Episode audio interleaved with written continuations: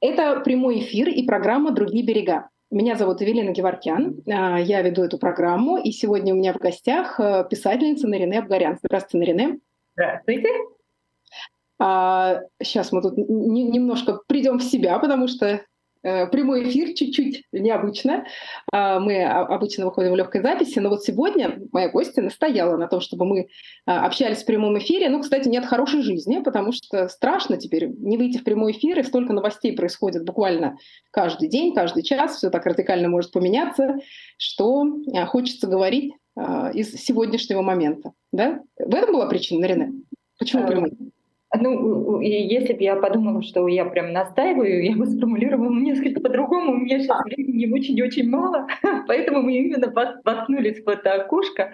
И я даже рада, что мы в прямом эфире, во-первых, мы можем отвечать на вопросы, а во-вторых, действительно есть страх что-то упустить. Э, вчера что-то получается, случается, ты думаешь так, а сегодня что-то другое, и то, что ты сказал вчера, оно уже не актуально.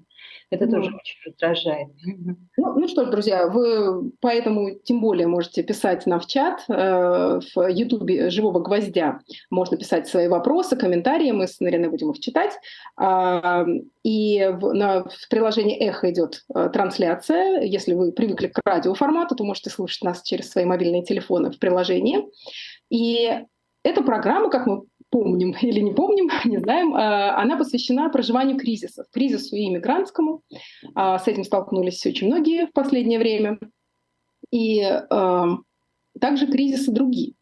Вообще большие перемены, трансформации, когда человеку не просто да, пережить какой-то тяжелый период своей жизни, вот как же справиться, как переплыть на другой берег. Об этом всем хочется поговорить. У Нарине, я думаю, есть соответствующий опыт, как минимум двух эмиграций. А, в 93-м вы переезжали из Армении в Россию, а в 22-м уезжали. А, кстати, расскажите вот нам, давайте чуть-чуть расскажите вот с 22 -го года, что с вами происходило. Где вы сейчас? Я переехала в Москву в 93 году, сразу после института, и прожила там долгую жизнь, 26 с лишним лет. И я Москву очень любила и люблю. Это город, который а, меня выпистывал, который сделал э, из меня писателя, который принял меня. Ну, Москва же такая очень своеобразная, она, если не полюбит, то уже все, ничего, ты не, не переиграешь эту историю. Но мне повезло, а, может, потому что она чувствовала, как я ее люблю. А, и этот роман был долгий, совершенно прекрасный, но он оборвался в 2020 году после нашей войны, 44-дневной. Мне стало очень сложно жить эм, в стране по многим причинам, в том числе потому, что а, мы получили это поражение из-за смены вектора России, потому что Россия решила, что сейчас нужно что-то там перелопачивать на Южном Кавказе и поменяла своих союзников. Мы остались одни в этой войне, мы ее, мы ее проиграли. И я поняла, что мне лучше возвращаться в Армению в этой ситуации, потому что я гражданка Армении, я должна находиться там. А вот. Но так как а, в то время у меня сын как раз учился на второй магистратуре, мы вот этот переезд сделали чуть медленно, потому что нужно было, чтобы он отучился. Мы продали квартиру и уже переехали. Но когда случилась украинская война, мы уже все просто бросили уехали. А, и сын не закончил свою магистратуру, вернулся в Армению. И я уехала в Армению, и, в общем, как-то вот так вот эта, вот эта прекрасная история наша оборвалась.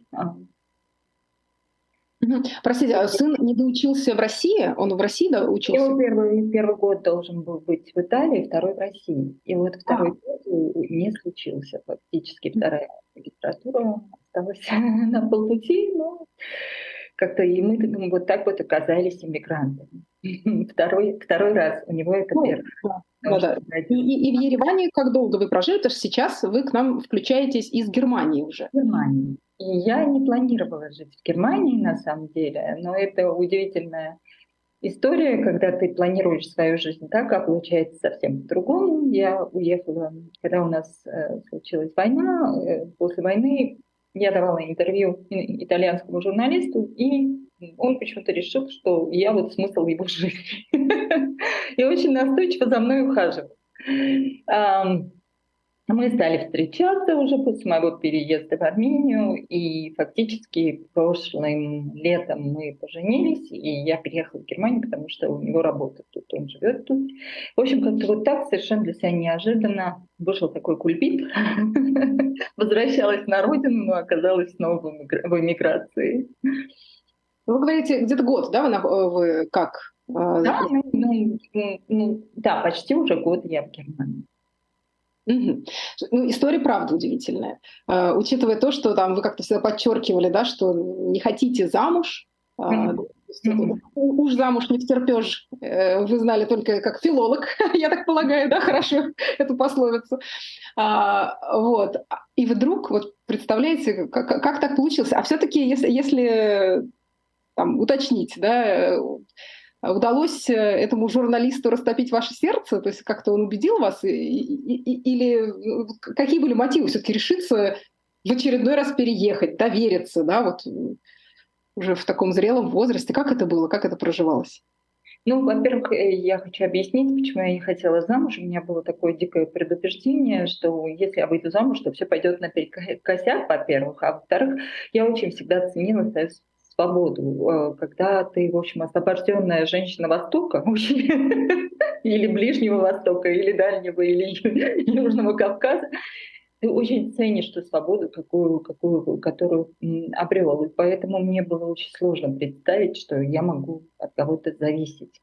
И, а, в общем, этот брак у меня случился исключительно потому, что ковид, э, визовые дела, э, ездить туда-сюда, летать туда-сюда, было сложно. А когда ты замужем, какие-то вопросы решаются. Вот я получила вид на жительство в Германии, мне уже не нужно там Mm-hmm. Вот наши слушатели пишут поздравления вам, что будьте счастливы, рады за вас, пишет Ником. А, еще раз напомню нашим слушателям, что мы в прямом эфире сегодня работаем, и вы можете ставить, а, не можете, мне кажется, прям даже должны, если вам хоть сколько-то отзывается наша работа, поставить лайки, подписаться на канал а, и присылайте свои вопросы и комментарии. И еще, что, чтобы уж как-то немножко завершить эту удивительную все-таки историю вашего замужества, расскажите пару слов, э, как и почему вы расписывались онлайн. То есть получается, что не было все-таки вот этой свадьбы в белом платье или как-то торжества на этот счет? Да, потому я и не стремилась особенно замуж, потому что мне на лбу было написано, что все будет не по-людски. Когда мой будущий муж ехал в Армению с кипой документов, чтобы мы зарегистрировались. Оказалось, что какие-то документы дополнительно нужно было апостелировать, а он это уже не сделал, и их нужно было апостелировать именно в Германии. И здесь включилось Министерство иностранных дел Армении. Внезапно оказалось, что в Армении можно выходить замуж дистанционно а, по доверенности одного из супругов, который в данный момент не может э, находиться в Армении. Доверенность кого кому? Мой будущий муж сделал доверенность на меня, что я могу выйти за него замуж, если его не будет в Армении, я могу за него выйти замуж это, это, это возможная штука, и в Армении, в принципе, сейчас очень много иностранцев, во-первых, приезжают регистрироваться в Армении, потому что это упрощает им жизнь, а во-вторых, можно решать и такие вопросы таким образом. И так как мой муж не мог вернуться, но у него была работа, он уже не мог вернуться второй раз с этими апостелированными документами, чтобы мы официально зарегистрировались, он оставил мне эту доверенность, отправил мне документы, и я с этими доверенностями пришла в Министерство юстиции, и благодаря настойчивости девушки Асмик, которая очень хотела увидеть меня замужем, все-таки меня зарегистрировали. Там прям Чарли Чаплин просто. Это очень смешно было, потому что я пришла, сдала все документы, и мне сказали, Вы зав... мы вам завтра позвоним. Я говорю, наверное, завтра позвонят, скажут, получилось или нет. На следующий день мне в 10 часов утра звонят и говорят, проверьте почту. Открываю почту, а там свидетельство такое поздравляем, вы вышли замуж. Я говорю, что такое? Они говорят, мы вас выдали замуж. Все, поздравляем, вы теперь замуж. Вот так прозаично. Марина Дарян в возрасте 51 год, страшно подумать, вышла замуж. Так что я теперь как все. Свободы нет. Ну, эм, как сказать, э, год вы, получается, да, живете в браке, в августе зарегистрировались, вот год и два месяца. Несколько да. месяцев, да, и в Германии. Mm-hmm. Есть ли что-то, так скажем, непростое не, не или что-то неожиданное в вот в этой смене, на самом деле, и страны одновременно, и статуса да, своего метроманиального. А, как вы вот сейчас привыкаете или, или уже вот настолько вы привыкли да, к этим переездам и адаптации в эмиграции, что сейчас это как-то не страшно?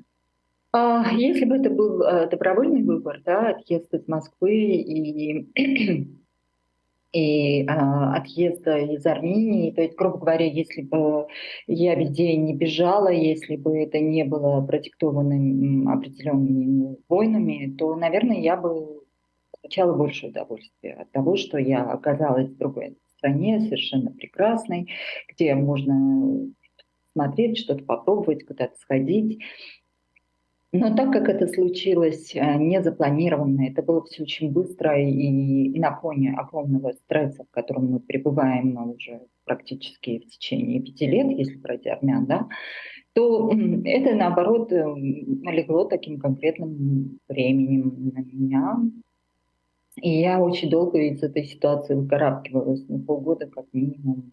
Я очень благодарна мужу, который оказался очень чутким человеком, Возможно, потому что он долгое время жил и работал и в Иране, и в Сирии, и в Армении, в Арцахе. То есть он очень хорошо знал этот регион, он понимал, через что мы прошли, и поэтому у него был очень правильный подход. Он знал, где эм, отругать, где, значит, утешить, а где сказать, что все будет хорошо. Как-то вот он мне помог выкарабкаться. А на каком, на каком языке вы говорите? На английском, хотя он говорит на шести языках. Вот, я, к сожалению, говорю на двух с половиной, на двух с половиной языках, армянский, русский и английский. У меня пока он бытовой, но я его учу, а впереди еще маячит немецкий. Я в ужасе, но как-то придется продержаться.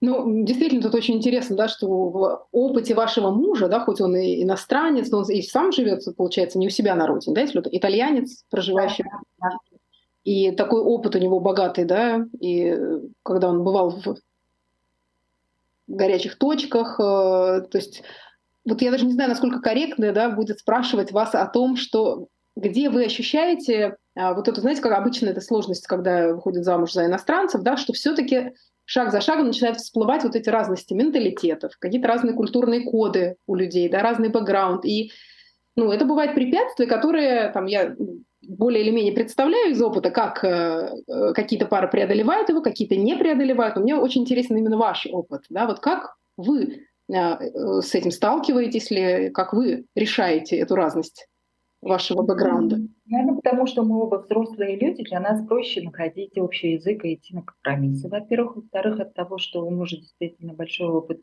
проживания в нашем регионе, он четко понимает э, какие-то разницы и не только в, в культуре, но и в традиции, какие-то образования и прочее, прочее. Мы очень часто обсуждаем обсуждаем даже те же исторические события, которые мы проходили совершенно по-разному в школах. И очень интересно, на самом деле, эти раз, различия вычислять. И я очень счастлива, потому что мы скажем так, у нас одинаковые политические взгляды и предпочтения. У нас нет такого, что я вот, допустим, за, за Трампа, а я за Байдена. Да? Вот в этом плане мне очень повезло, поэтому очень легко и от того, что он очень хорошо образован, очень много знает, э, очень интересно учиться у человека, который действительно, которому, у которого есть действительно чему поучиться. Это большое счастье для меня. Я mm. очень благодарна в этом плане ученик. То есть вы соединяетесь да, на каком-то уровне э, того общего, тех ценностей, которые для вас общие, э, и, и тогда не мешают вот эти различия? Боже, да, мне, должен... кажется, мне кажется, да, когда вот есть, есть конкретные очень важные вещи, когда у вас общие, да, то уж какая, какая там мелочь, она не задевает. Это нормально. У нас притирка прошла очень легко, поэтому угу. А кто, да, кто, кто э, кроме э, Симон, да, зовут вашего мужа? Его зовут Симона, да, это тоже смешная история, потому что мы с ним познакомились после того, как вышел мой роман Симон, совершенно случайно совпадение имен. А у меня подруги шутят, что я, значит, придумала его в книге, я потом его встретила, и самый популярный сейчас вопрос, вы книгу посвятили своему мужу? Я говорю, нет, ну что, я познакомилась с ним после уже. Ну да, это действительно знак, э, пожалуй, судьбы, да, какая-то шутка. Э, и... Вопрос я забыла, Эвелина. О чем был вопрос? Мы да, да. на имя, и я забыла вопрос. Э, мы говорили о том, э, что вас объединяет, да, и как вы переживаете эти разности, да, то есть все-таки э, есть ли что-то, что вас, не знаю, удивляет, на что вы наталкиваетесь, где приходится объясняться, почему я делаю так, или спрашивать, а почему ты это делаешь так? Ну, есть какие-то забавные вещи. Например, итальянцы действительно любят пасту. Если один день мой муж не поел пасты, он становится бледен и скучен лицом. Поэтому у нас в рационе хотя бы раз в день паста. Или, допустим, э, два любимых места, где можно найти, значит, моего мужа, он никогда не потеряется. Он или в книжном магазине, или в отеле, в продуктовом, там, где паста. Он себе это выбирает, поэтому я шучу, я говорю, есть можно еще что-то выбирать, да? То есть макароны, макароны это не просто макароны. Ну и третье место, которое, конечно, меня немножко достает, я люблю классическую музыку, музыку но не в чудовищных размерах, это, конечно, его любовь э, к классической музыке, которая звучит постоянно дома. Допустим, когда он работает, человек может работать под шни, шнитке, допустим, я под шнитке могу только умирать тихо, понимаете, а он работает. Какие-то обязательно, значит, тут церквей много и везде органы, значит, значит, у нас есть не концерт классической музыки, то у нас органный концерт какой-нибудь церкви, по этому поводу шутим. Я говорю, я думаю, что я интеллигентный человек до встречи с тобой. Теперь я поняла, что я была просто деревенщиком, деревенщиной. Как-то так. Э, очень интересно с ним обсуждать все. Он хорошо знает, в том числе русскую культуру, и очень хорошо знает наше кино, и армянское, и российское. О, ну, то есть, да, это, это, это прямо удиви, удивительный да, такой человек, с которым да, да, легко, да. легко найти много общего, да, какие-то точки соприкосновения. Да. А, а кто сейчас составляет вот ваш социальный круг? Вы же в маленьком городке, я так понимаю. Да, ну, маленький, 100 тысяч а, жителей, он хорошенький такой, с замком, как и в любом немецком городе. А, я интроверт чудовищный. И у меня и муж такой же интроверт. А, ну, естественно, у нас есть друзья, с которыми мы на связи. На связи. В Германии я, а, у меня есть какие-то знакомые, которые живут в Штутгарте. Мы пока не встречались, потому что я очень тяжело вообще в эту реальность а, ну, реально вживалась, можно сказать, что прямо как микрочип меня вот эту новую реальность вживали, и я пыталась, сначала у меня организм боролся, иммунитет никак не мог подстроиться в эту новую реальность. Так что мы встречаемся периодически, периодически с друзьями. Потом есть а, армянская небольшая община Штутгарта. Э, там, значит, недавно были дни армянской культуры, где я тоже была встреча со мной совершенно потрясающий Тефи Ряду, а, который организует вот эти все культурные мероприятия. В общем, потихонечку то тут, то там встречаемся, разговариваем. Я, я, я, я в самом начале не представилась, что последние годы, да, ну, во многом потому, что я оказалась в эмиграции, я сменила э, про свою основную работу, и я не работаю больше на радио «Эхо Москвы». Не только потому, что нет самого радио, а, но потому что я уехала. А, и сейчас я работаю психологом, много работаю с иммигрантами по очевидным причинам потому что я говорю на русском, это мой основной язык понимания людей, да, и, соответственно, помощи людям тоже на русском. И работаю с мигрантами, вот групп, группы, там, в том числе поддержки мы ведем, поэтому какие-то процессы, да, я и на собственной шкуре прошла, и сейчас уже как-то знания в те теории помогают. И вот эта история про то, что вы говорите про здоровье, которое так не хочется, да, как-то это подчеркивать, пугать, потому что еще каждый раз же сравниваешь себя, что, боже мой, ну кому-то объективно вообще плохо, да, потому что там непосредственно какие-то боевые действия ведут.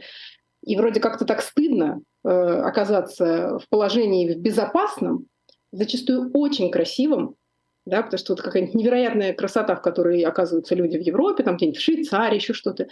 А внутри, вот что, как, как вы это опишете, вот это первое время, когда ты вроде бы спасся, ты в безопасности, сложно сравнивать да, свое положение с теми, кто там оказался на передовой, и в то же время как, вот этот есть какой-то диссонанс или это какое-то онемение, что вот как это вами проживалось? Есть чудовищный диссонанс, есть чувство вины, потому что у тебя семья, у тебя сын в Ереване, а ты в Европе. А, и все это время я, я, так как я 183 дня должна находиться в Германии а, из-за вида на жительство, то за минусом этих 183 дней, которые я должна быть здесь, я в Армении потому что для меня очень тяжело находиться а, в безопасной среде, когда мои близкие друзья и вообще мой народ э, находятся в достаточно критической ситуации, скажем так. Да? И, естественно, я по своему опыту знаю, когда ты находишься в эпицентре, ты меньше переживаешь, у тебя меньше болит, потому что ты являешься частью вот этого процесса.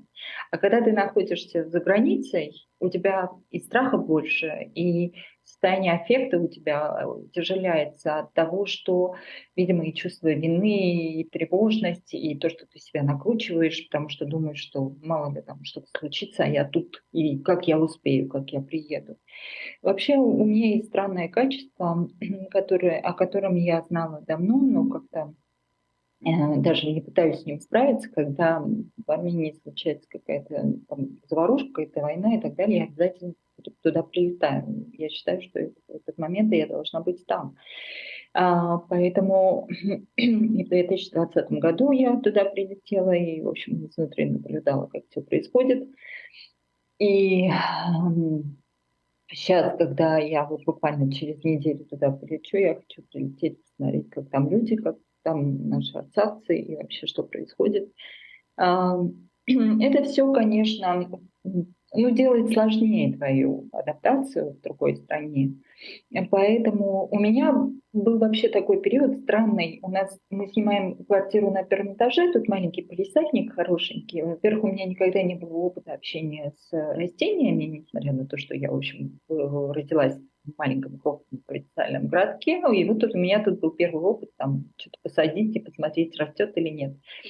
И я как пионер-дурак, посадила там какие-то цветы, каждое утро выходила посмотреть, выросли они или нет.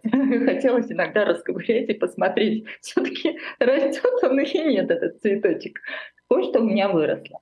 Во-вторых, у меня было такое шизофреническое состояние. Мне казалось, что я нахожусь в обществе литературных героев, которые я любила, которых, которых я читала постоянно, перечитывала. То есть я долгое время проводила, сидя в писатнике, смотрела в одну точку, у меня было такое ощущение, что я веду с ним бесконечно какой-то разговор.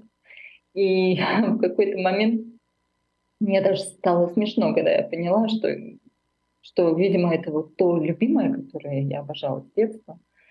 И, видимо, вот оно меня таким образом вытаскивает. Вот эти разговоры с несуществующими персонажами, они будто мне помогали выкарабкаться.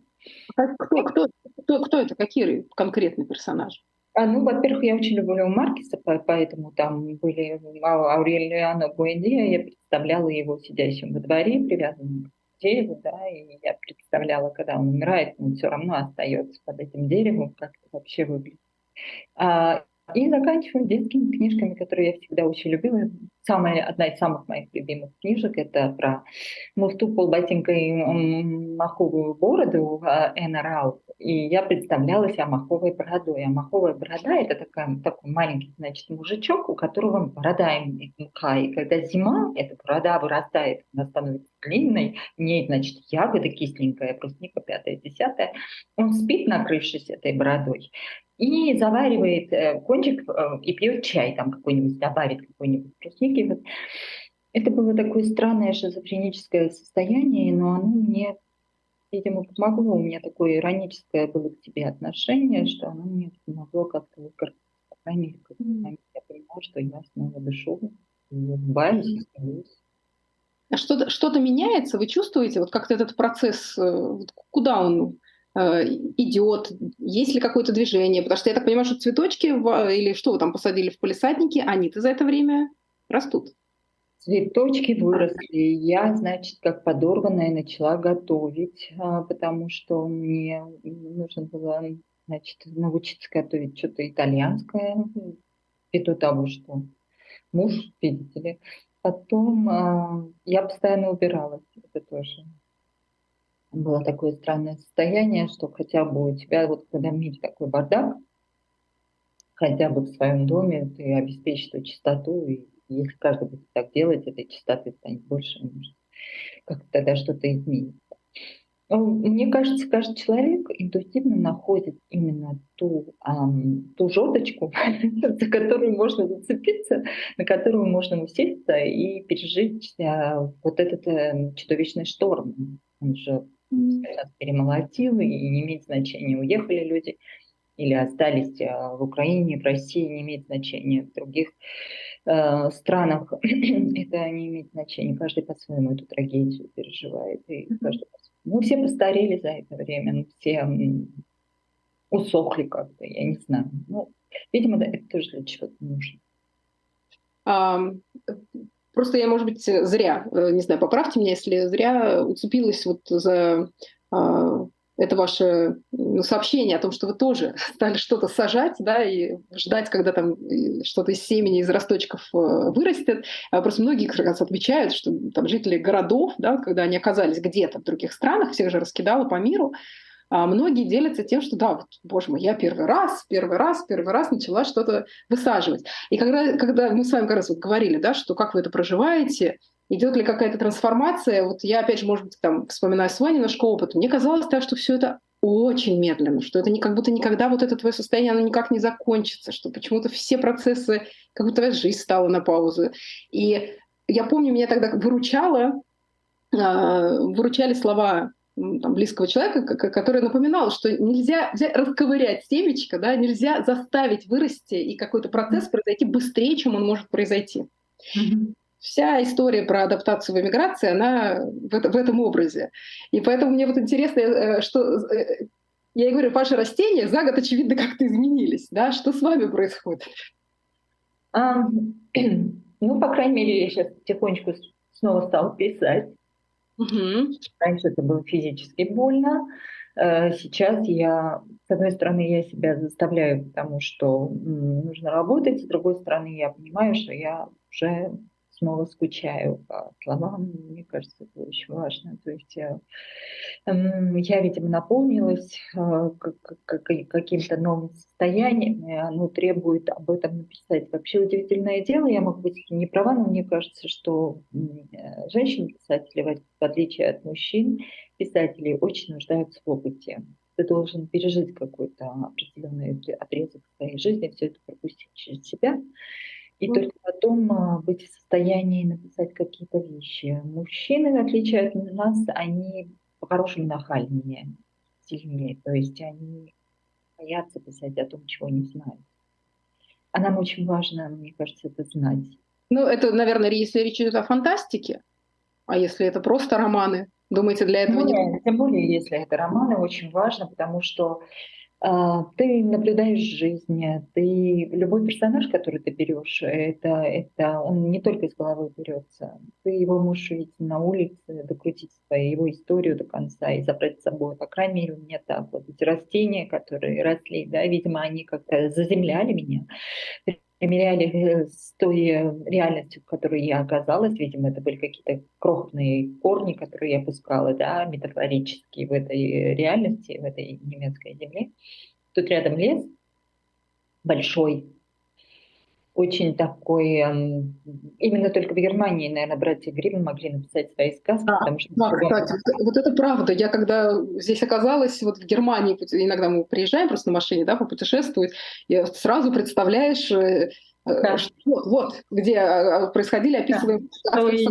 Гензель и Гретель, значит, это, а возвращались из этого леса, там, собирая свои хлебные крошки, и, и бедная Эльза, и прочие, прочие персонажи. Здесь какие-то мои, мои истории, Эвелина, с которыми я сталкиваюсь, и я к ним не готова совершенно. В прошлом году у меня случился э, приступ головокружения, и до этого никто ни в Москве, ни в Ереване не могли поставить мне правильный диагноз. А, я попала здесь в скорую, и девочка, турчанка молоденькая, доктор, она смогла поставить мне правильный диагноз. Это вертига, ну, проблема со средним ухом. То есть мне нужно делать специальные упражнения. А, именно она нашла это. И когда она меня там спрашивала, я сказала, что я сейчас в тяжелом состоянии. Она спросила, почему. Я сказала, ну, после нашей войны. Она посмотрела, только когда обратила внимание на мое имя, она меня обняла и говорит, простите, пожалуйста. И я говорю, ну, вам, вам-то чего извиняться, вы сидите в Германии. Она говорит, это минимум, что я могу сделать. Первая история, которая меня потрясла, вот девочка, которая нашла мой диагноз, на слава богу, я теперь могу жить как нормальный человек. Второе, что со мной случилось, я не зря говорила про лес. Я вышла в свой полисадничек в очередной раз наблюдать за моими растениями. Вижу, стоит на ломке леса бабушка старенькая. Она выглядит прям как моя прабабушка. Косыночка завязанная на затылке, платье шерстяное длинное, передничек завязан. Она подняла край этого передника, воткнула его под пояс, как делала моя прабабушка, и я вижу, что она собирает какие-то растения. Я поняла, что она собирает молодую крапиву. И я смотрю на нее и думаю, это же моя прабабушка. Что это вот шизофрения у меня, что ли? Она прямо двигается, как она, она смотрит, как она, она собирает эту крапиву, как она. А потом, значит, она уже шла мимо полисадника, она увидела меня, и она, наверное, решила, что я тоже. Она была турчанкой. Она, видимо, решила, что я тоже турчанка, и она со мной поздоровалась на турецком. Mm-hmm. Um, и я сказала, sorry, I don't speak Turkish, I'm not Turkish. Она спросила, who are you? Когда в Германии ты говоришь, я из Армении, все всегда слышат из Румынии. Mm-hmm. А, из Румынии, из Румынии. Я теперь говорю Армения, Ереван, чтобы было понятно. Иногда могу сказать Армения, Джорджия, потому что как-то вот так они сразу представляют регион. И она сказала, откуда ты? Я говорю, я из Армении. Ну, я подумала, что она поймет, что из Румынии. Она мне покивала головой, пошла дальше, я зашла в дом. А потом через какое-то я время вышла, и я смотрю, у нас там такой низенький такой, калиточка низенькая, и она там оставила три горсточки, горсточки крапивы. Например, вот из этого стоит. Три горсточки крапивы, как три отношения, не знаю, как, как, как волхвы, понимаете, своими подарками пришли. Вот какие такие вещи со мной случаются, которые я пока наблюдаю, я их хочу собрать в какую-то общую историю. Нам очень важно очень много пропустить через себя и понять, в том числе вот эту библейской мощью историю, которую мы сейчас наблюдаем, да, войну между Россией и Украиной, войну между Арменией и Азербайджаном. По большому счету, это вот противостояние Сары и Агарь, войну на Ближнем Востоке, да, вот эта история, она постоянно повторяется, как так получается, что потомки похожих друг на друга женщин, одинаково двигающихся, одинаково готовящих крапивный суп, одинаково, наверное, думающих и любящих своих детей, как так получается, что они начинают убивать. Это какой-то вот интересный... Ну, это правда очень там, трогает э, эти истории, потому что, ну, если уж говорить об а, армяно-турецких отношениях, да, то, наверное, такого еще пока нет никакого да, там, осмысления, такого публичного а, переж... проживания этого опыта. Получается, что вы с ним столкнулись пока еще на таком вообще робком, тонком, частном, бытовом уровне и в Германии. И я думаю, что это не просто так, да, что я боюсь, что в каких-то других странах, где не было опыта да, проживания вот этой э, себя в роли агрессора и возвращения к мирной, э, ну, давайте скажем, цивилизованной, такой гуманистической жизни, э, с такими ценностями, да, с человеческой жизни, прав человека. А все-таки Германия сейчас пока чуть ли не единственное, да, приходит нам всем на ум, когда мы говорим вот о том, что а возможно ли это, и мы же так э, часто вот в этих интеллектуальных там политологических беседах забегаем вперед, а вот как там будет, еще вот некоторые, меня это пока дико бесит, да, сейчас, а вот возможно ли там, через сколько поколений дружба там российско-украинского народа, и мне кажется, это дико неуместно сейчас вообще даже говорить об этом, потому что это неуважительно к украинцам, пока э, не завершилась э, война, да, пока не наказаны преступники. Рано говорить о примирении, реабилитации и так далее. Да? То есть все-таки сначала нужно, чтобы завершилось э, насилие, а потом только мы будем давайте разговаривать о том, как, э, как компенсировать да, ущерб или как, как к этому приходить. И вот здесь вот эти две, две ваши истории, ну, правда, они очень трогают, но мне кажется, что они были возможны именно только в Германии, именно потому, что эти женщины турецкие живут в Германии. И они уже достаточно как бы дистанцировались, во-первых, от событий, а во-вторых, потому вот, что... Они женщины. И потому что женщина, да, и потому что это женщина тоже. Ну, а на самом деле, мне кажется, почему люди об этом говорят сейчас, потому что это человеческая натуре забегать вперед, уходить из горькой реальности в более счастливую, да, и представлять как через, допустим... Да, представлять сразу. Да, все будет как прежде. Во-вторых, я вот живу в Швабе, это одна из самых э, таких э, фашистских регионов значит, Германии. Здесь э, практически были все синагоги в нашем городе.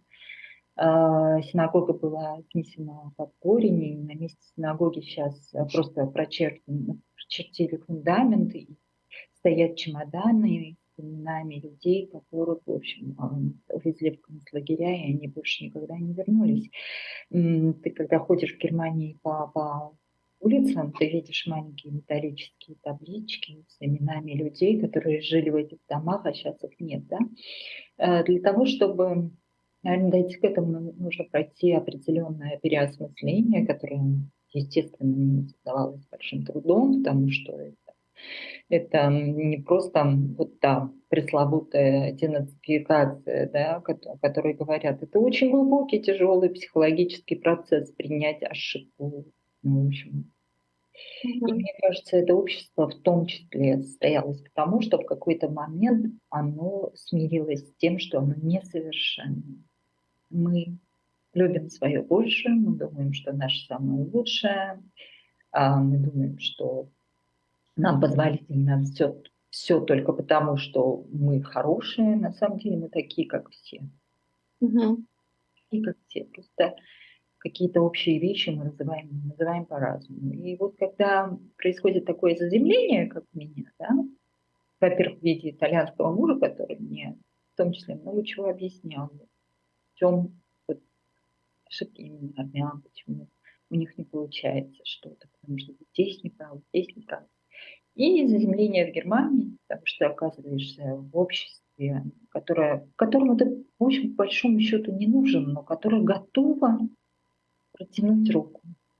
Это очень важно, вот это ощущение не одиночества.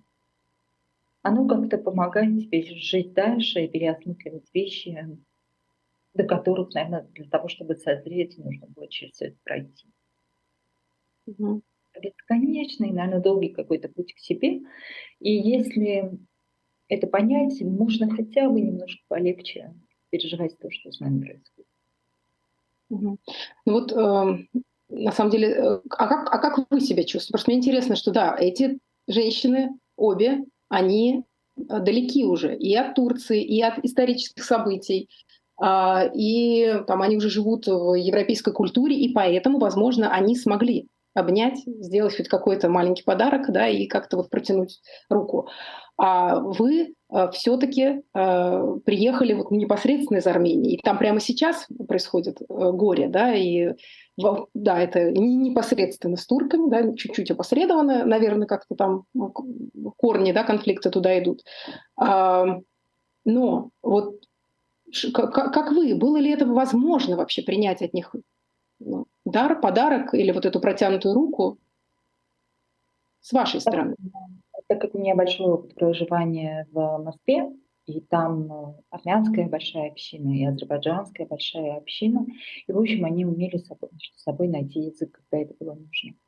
Соответственно, я, и да, и очень важно, что я э, до 15 лет почти каждое лето проводила в Азербайджанской ССР в городе Кираабаде, где жила моя бабушка, мамина мама, а, мамин брат с семьей.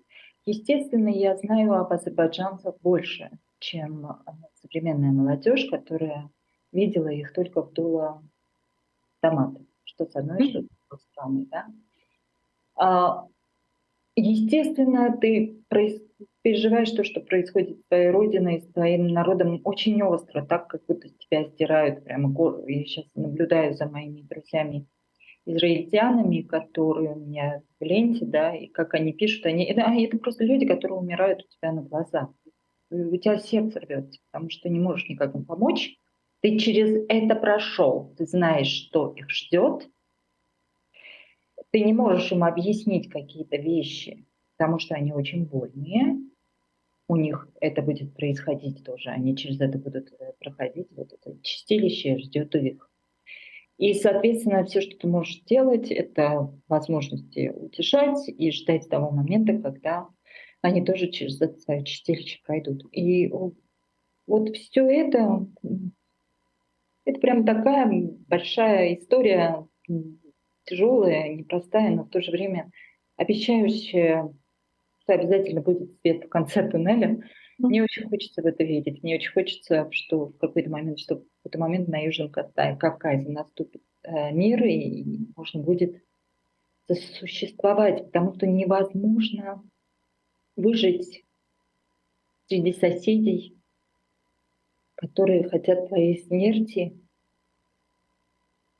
Все, что ты должен делать, попытаться найти общий язык.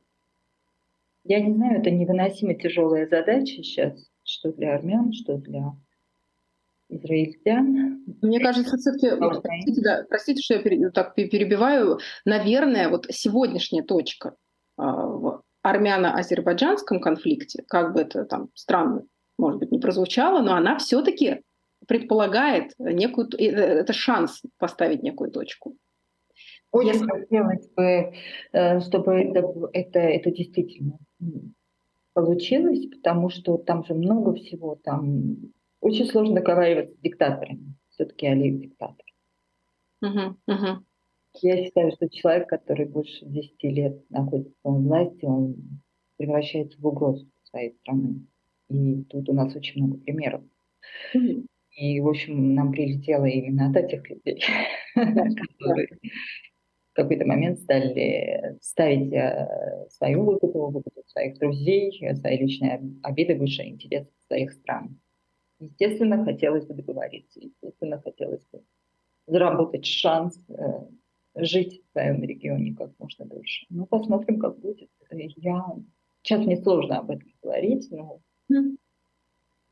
я надеюсь, политической воли хватит mm. к этому идти. Ну да, да, я просто да, имела в виду, что, чтобы закончить свои мысли, что в, ситуация в Израиле, она прямо сейчас да, в развитии находится, и там пока э, ну, как бы, пока еще рано говорить, да, ну и вообще, в принципе, если война находится в активной э, фазе, то очень э, сложно там да, даже намекать, да, о том, что это конец, да, что все, что может быть, может быть, это будет какой-то конец. А можно вас спросить, вот вы, вы раньше сказали, что вы поехали в Армению в 2020 году, да, то есть вы Э, приняли такое решение, да, не быть подальше от горячих событий, а наоборот поехать и быть со, своими, э, со своим народом, со своими людьми внутри войны, которая 44 дня тогда длилась. Вы вот после того момента, ну, давайте как-то, ну, как бы это сформулировать, вы увидели изменения в армянском обществе, чтобы люди, которые ну, однозначно всегда да, долгие годы ассоциировали себя, считали себя а, партнерами тоже не, не будет правильно сказать, что все-таки Армения в очень сильно зависимом положении всегда находилась да, от, от России. Она по, именно поэтому и воспринимала э, Россию как своего такого крепкого союзника, который защитит, да, и поэтому прощались какие-то вещи там, ну или что, что тут обсуждать, да, то есть вот эта позиция, а, она же изменилась, статус-кво изменился вот как раз в 2020 году. И mm-hmm. вот вы можете сказать, э, общество как-то резко прозрело, люди поменяли свое понимание, что это больше не та сторона, которая нас защитит, давайте скажем так, которая согласна, ну, должна была это делать, согласно там, всем договоренностям и ОДКБ. Мы что вообще, наверное, все 77 кругов ада, потому что я видела свой народ совершенно чудовищном состоянии, моральном, физическом, психологическом, тяжелейшем состоянии. Это было шизофреническое общество, абсолютно израненное, проигравшее войну, проигравшее свои надежды, потому что не нужно забывать, что в 2018 году у нас случилась революция, и люди были на подъеме. Они думали, что сейчас изменится будущее, что к власти пришли люди, которые в состоянии будут вести страну в правильном направлении. И того эти люди оказались слабыми, бесхребетными популистами, не готовыми к переменам. И в том числе из-за их ошибок мы получили то, что получили. Естественно, очень была большая обида, есть обида на Россию в первую очередь, потому что это союзник, который тебя, ну, давайте вещи называть своими именами, он тебя просто сдал. Вот. А, естественно, тут в каких-то политических категориях э, говорить о том, что мы обижены и так далее, это обида, это, конечно, несерьезно. Но, в общем, Россия решила, что теперь у нее другие интересы.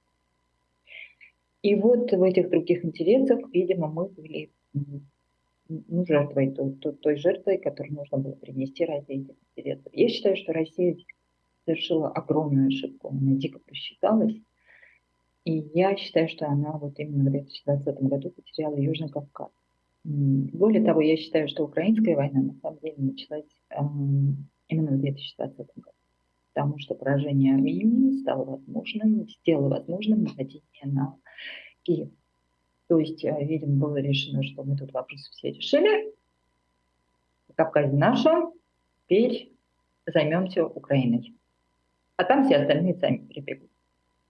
Итого катастрофа разразилась таких чудовищных масштабов, э, что я уверена, что Израиль не получили сейчас тому, что вот вот эта вот вся ось треснула по, по, по шву. Ну, там много разных факторов. Я не политолог, я не историк, я не могу все учитывать. Да, я, я, я поэтому вас спрашиваю, раз вы ездите в Армению, да, и э, общаетесь там, а, и вместе, да, с людьми, вот наблюдаете ли вы а, такую во всем обществе а, смену взглядов? Или там, где до сих пор вещает российское телевидение, вот эти все спецэффекты, которые с мозгом э, людей и зрителей происходят, там по-прежнему возобладают. И тогда уже не важно, что происходит в реальности, вам расскажут так, как надо, э, почему это фейки, а вот так правильно. Нет, там на самом деле происходят тектонические процессы, которые, может, снаружи не, не, не очень видно, но внутри они катастрофические, и тем более после исхода арцахского армянства. Это же был регион, который никогда не доставался никому, который всегда оставался за армянами. Это совершенно удивительная культура. Это, там живут действительно очень смелые, очень сильные люди, очень достойные люди. То, что, в общем, мы получили, это тоже часть вот того общего предательства. Ну, как после этого мы должны себя чувствовать? Я очень благодарна своему народу, что он настолько мудрый, мудрый, что он отличает людей от правителей. То есть э, вы можете спросить у людей, которые уехали из России, разных национальностей, которые сейчас живут в Армении, об, их отнош... об отношении армян на фоне вот этой череды предательств к ним, да, к ним как хорошо относились, так относились. То есть э, мне очень импонирует вот эта зрелость моего народа, что проходя через такие чудовищные испытания, он все-таки он все-таки вот в себе сохранил вот это уважение к человеку. Поэтому, мне кажется, вот мы взрослеем как общество, мы готовимся к какой-то новой жизни, мы сейчас готовы, мы сейчас готовы взять свои руки, мы сейчас, наверное, понимаем, что такое государство, а не Родина. Что все-таки большая разница. Родину mm-hmm. очень легко любить. А что вот еще? Родину очень легко любить, очень сложно любить и соответствовать государству, потому что это труд, это не просто любовь ты гражданин там, ты не просто там влюбленный человек в свою землю, да. И мне кажется, вот через тернии к звездам мы именно к этому пониманию и приходим. У меня была чудовищным шоком война в Израиле, потому что Израиль всегда мы воспринимали как такой пример для подражания. Вот Армения выживет, когда... Посмотрите на Израиль, нужно учиться у Израиля, нужно вот как-то у нас другого выхода нет. И вот сейчас, когда мы наблюдаем вот эту катастрофу, мы понимаем, что фактически решений пока нет. Или они должны приниматься как-то вот сейчас, э, горяча, и нужны находиться какие-то новые, я не знаю, союзы, новые какие-то структуры создаваться, которые все-таки будут раз... отличать зерна от плевел, плевел. Или, наверное, придется пережить новое средневековье. Потому mm. что, хотя я неправильно говорю, средневековье, это долгое время, хорошо, но в инквизицию для того, чтобы потом выйти к Ренессансу. Такое ощущение. Я, я еще раз э, хочу сказать, что я не историк, я не политолог, я вот, наверное, интуит, то есть интуитивно. Я какие-то вещи чувствую чисто интуитивно, и мне уже там больно то, что я наблюдаю, боль людей вообще, катастрофа. И вот в этой... И, и она не ослабевает, потому что рвет то тут, тут, то там, то есть у тебя нет возможности выдохнуть. Самое удивительное, одно из самых прекрасных вещей, которые я для себя открыла, это то, что когда случается, допустим, война где-то, да, да случилось Украине, нет, сначала были события в Беларуси. И вот а, я... да, да, это тоже очень-очень... Да, про Беларусь ведь, про Беларусь ведь, в общем, все забыли, а там люди тоже, просто, им тоже очень непросто. И я помню, когда случились вот эти чудовищные события в Беларуси, я смотрю, боже мой, как у меня много в ленте белорусов все пишут об этом. Потом случилось, значит, Армения, все пишут об Армении. Ох, сколько не армян. Потом, значит, Украина. Пишут Украина, Украина, Украина. Все, что ли, украинцы. А потом я соображаю, что все просто люди. Все просто люди. Они просто откликаются на одну бегу, на беду, на вторую, на третью. Вот у меня сейчас сплошные евреи в ленте. Потому что у людей болит душа за это. И они они пытаются как-то вот, я не знаю, поддержать, там, подставить э, ручки, там, значит, э, хоть что-то доброе сказать. И это, конечно, немножко греет, мне кажется. Это жерновать, через которую мы проходим.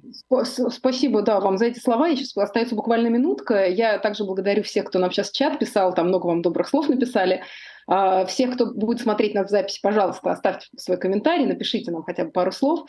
И э, последний мой вопрос, вот если коротко можно. Э, вот смотрите, все, что мы обсуждаем, все это происходит на русском языке.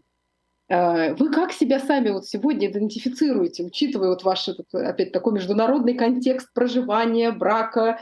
На одном языке вы пишете, на другом говорите, а родина у вас и сердце там. Если можно, где ваш язык? Почему вы пишете на русском? А, потому что а, у меня очень слабый литературный армянский, у меня диалектный. Если бы я написала на диалектном армянском, даже армяне бы не поняли. Поэтому, в общем, мои книги написаны на русском. Я считаю, что все-таки язык, он высшее государство. На английском говорят не только англичане, правильно? Это, это способ общения, это способ открытия дверей, сердец, стучаться до чего-то, когда ты слушаешь, э, когда ты читаешь Чехова или слушаешь Чайковского, ты же не думаешь, что они были этнические русские, да? Это последнее, что приходит тебе на ум.